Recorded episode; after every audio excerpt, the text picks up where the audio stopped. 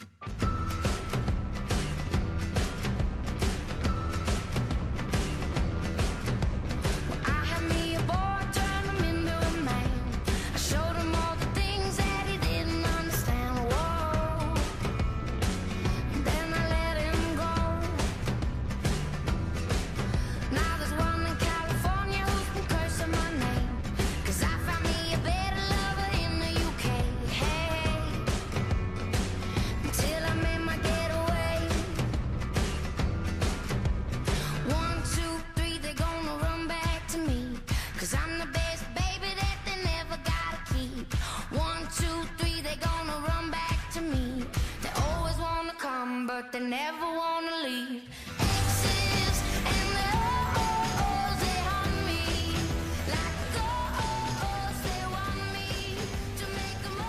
All right. Hey, fam. It is Phoenix Calida.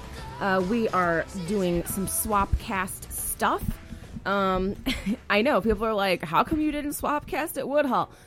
I tried really hard, but there was just a lot of um, stuff going on at the event, and unfortunately, just did not have time. Um, yeah, I need to learn. Uh, I don't know, I guess better time management when I'm like more in a position uh, where I have more responsibilities conferences. uh, I wasn't just speaking, I had to do a lot of things with SWOP, which is good. It's fine, it's awesome. But it definitely uh, left me with less time than I anticipated. So, regrettably, I did not get to record while at Woodhull, although I would like to get some people together to just sort of do like a round table and just talk about what our experiences were like, how it went, so on and so forth. But, um, this week folks are just kind of like chilling after Woodhull because it was a lot.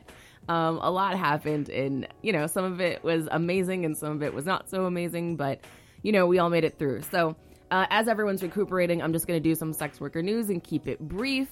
Um, and then, yeah, maybe next week if we can get some folks to talk about Woodhull or conferences in general or something of the sort. So, um, because this is sex worker news, all the trigger warnings for everything ever, um, right? So police harassment, sexual abuse, um, you know, social stigma, all those type of things, because you know that unfortunately is um, something common that comes up when you're talking about sex worker rights. So I'm gonna keep it short, y'all. Don't worry. So I found this really uh, fun article.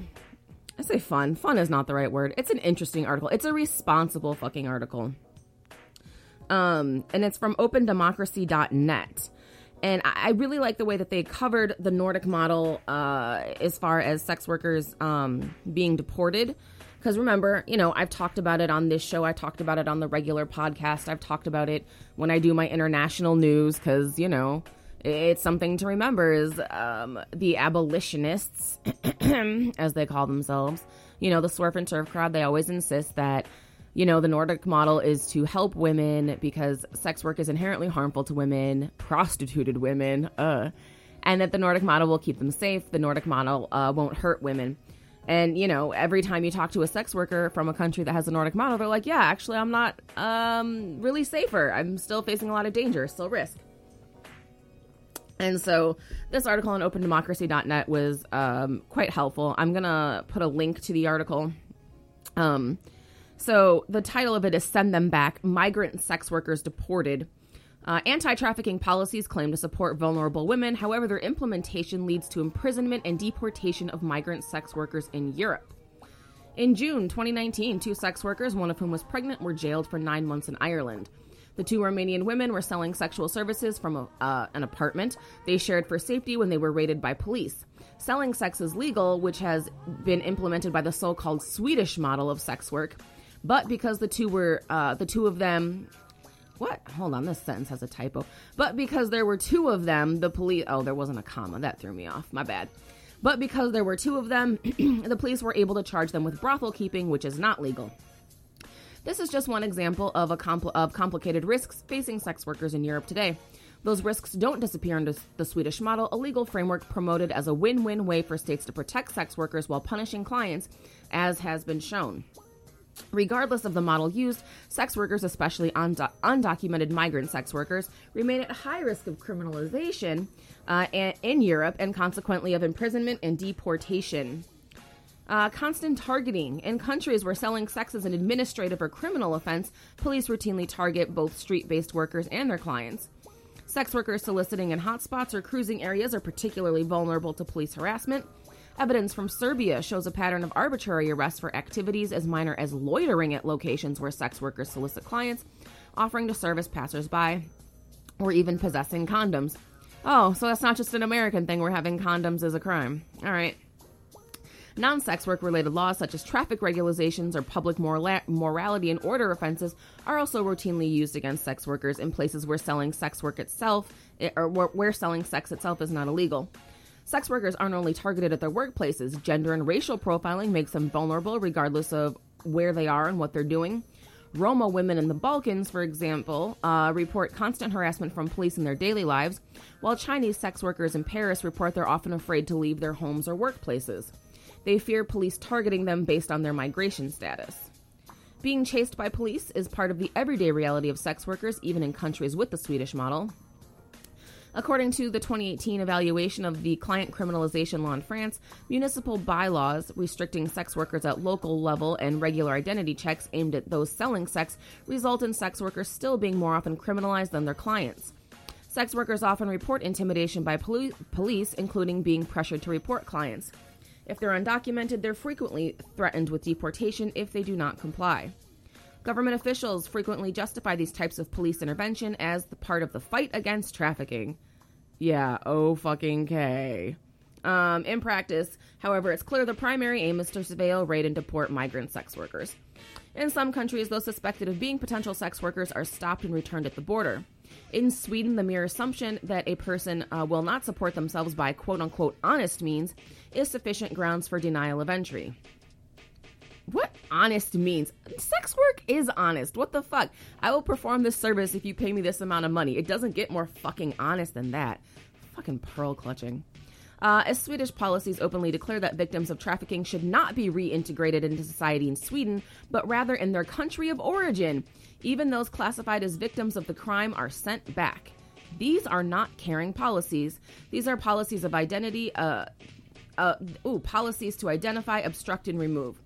That is not, however, how they are presented. Abolitionist feminists have long advocated for a model that primarily uses criminal justice to protect women from prostitution. Ah, yes, good old. Yeah. It's it's just a mess. The Swedish model has roots in these campaigns, but for sex workers, the police play a repressive rather than protective role. It's this discrepancy between the lived realities of many migrant sex workers and a white middle class hope in the police as the savior of women that has led us to anti trafficking policies that exacerbate the vulnerabilities of sex workers rather than supporting them.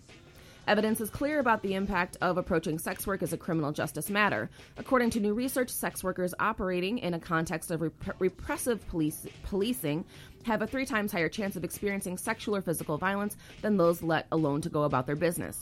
Sex workers thus demand that policymakers and abolitionist feminists reconsider their rose spectacled view of police intervention and instead listen to those who face the consequences of these policies every day.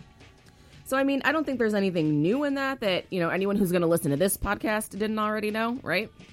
But I just appreciated that it was um, well written, used examples, and was just was responsible. Honestly, I, I just appreciate the responsible um, journalism, you know, because too many stories are really on the whole, uh, you know, well, sex workers don't um, you know, deserve to have a voice or they don't deserve to be adequately represented or we have to speak for them. So it was just a nice change of change of pace to see an article that, you know, kind of sort of maybe cared a little bit about sex workers and their actual safety.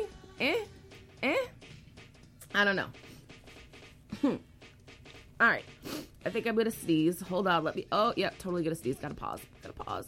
And this is also, by the way, now that I'm back, because I had to pause to sneeze, this is also, by the way, one of the reasons that it's always easier when you have someone um, on who can like co-host with you, or when you have a guest on to interview them, because then they can say words while you just put your mic on mute and sneeze or cough or whatever.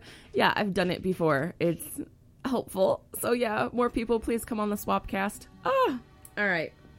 Uh, my second story um, unfortunately is awful, um, but it is something that needs to be discussed. So here we go. Uh, a woman who was running away from police was hit by two vehicles on the Gulf Freeway Service Road in uh, southern Houston. The woman was initially detained by undercover police officers who were investigating citizen complaints of prostitution in the area. A woman is expected to survive after she was hit by two vehicles on the Gulf Freeway service in the southeast Houston. According to police, she was attempting to run from officers as she was struck. It happened in the 8200 block of the Gulf Freeway Service Road. Houston police said shortly before 2 p.m., undercover officers were in- conducting an investigation into complaints of prostitution in the area. During the sting, the woman unknowingly got into an officer's car. Police said the officers never identified themselves, but the woman felt she was dealing with police, so she decided to run away. Mm hmm. She was struck by two vehicles and ex- uh, rushed to a hospital where she is expected to survive. Now, I know that's a short story and that's the whole story, but, you know, keep in mind, you know, with what we just, you know, covered in the last story, this whole idea that police are here to help sex workers. How terrified are you of police if you're willing to get out of a car, run across a freeway, and get hit twice? Right? I mean, everyone knows uh, running across a freeway is fucking dangerous. Everyone knows that. And yet, still felt that that was a better option rather than dealing with police. That's how terrified sex workers are of police, and that fear is completely justified. Uh, sex, uh, sex workers have a history of being raped, beaten, abused, robbed, extorted, and so on and so forth by police, so you can't expect sex workers to trust them at all. And it's just like so regrettable that, you know, all these, um, you know, prohibitionists, abolitionists, the anti movement, the rescue movement are still like, no, really, police are going to help you. No, police are not going to help sex workers. That's not their job. That's not their function. Police are here to enforce laws.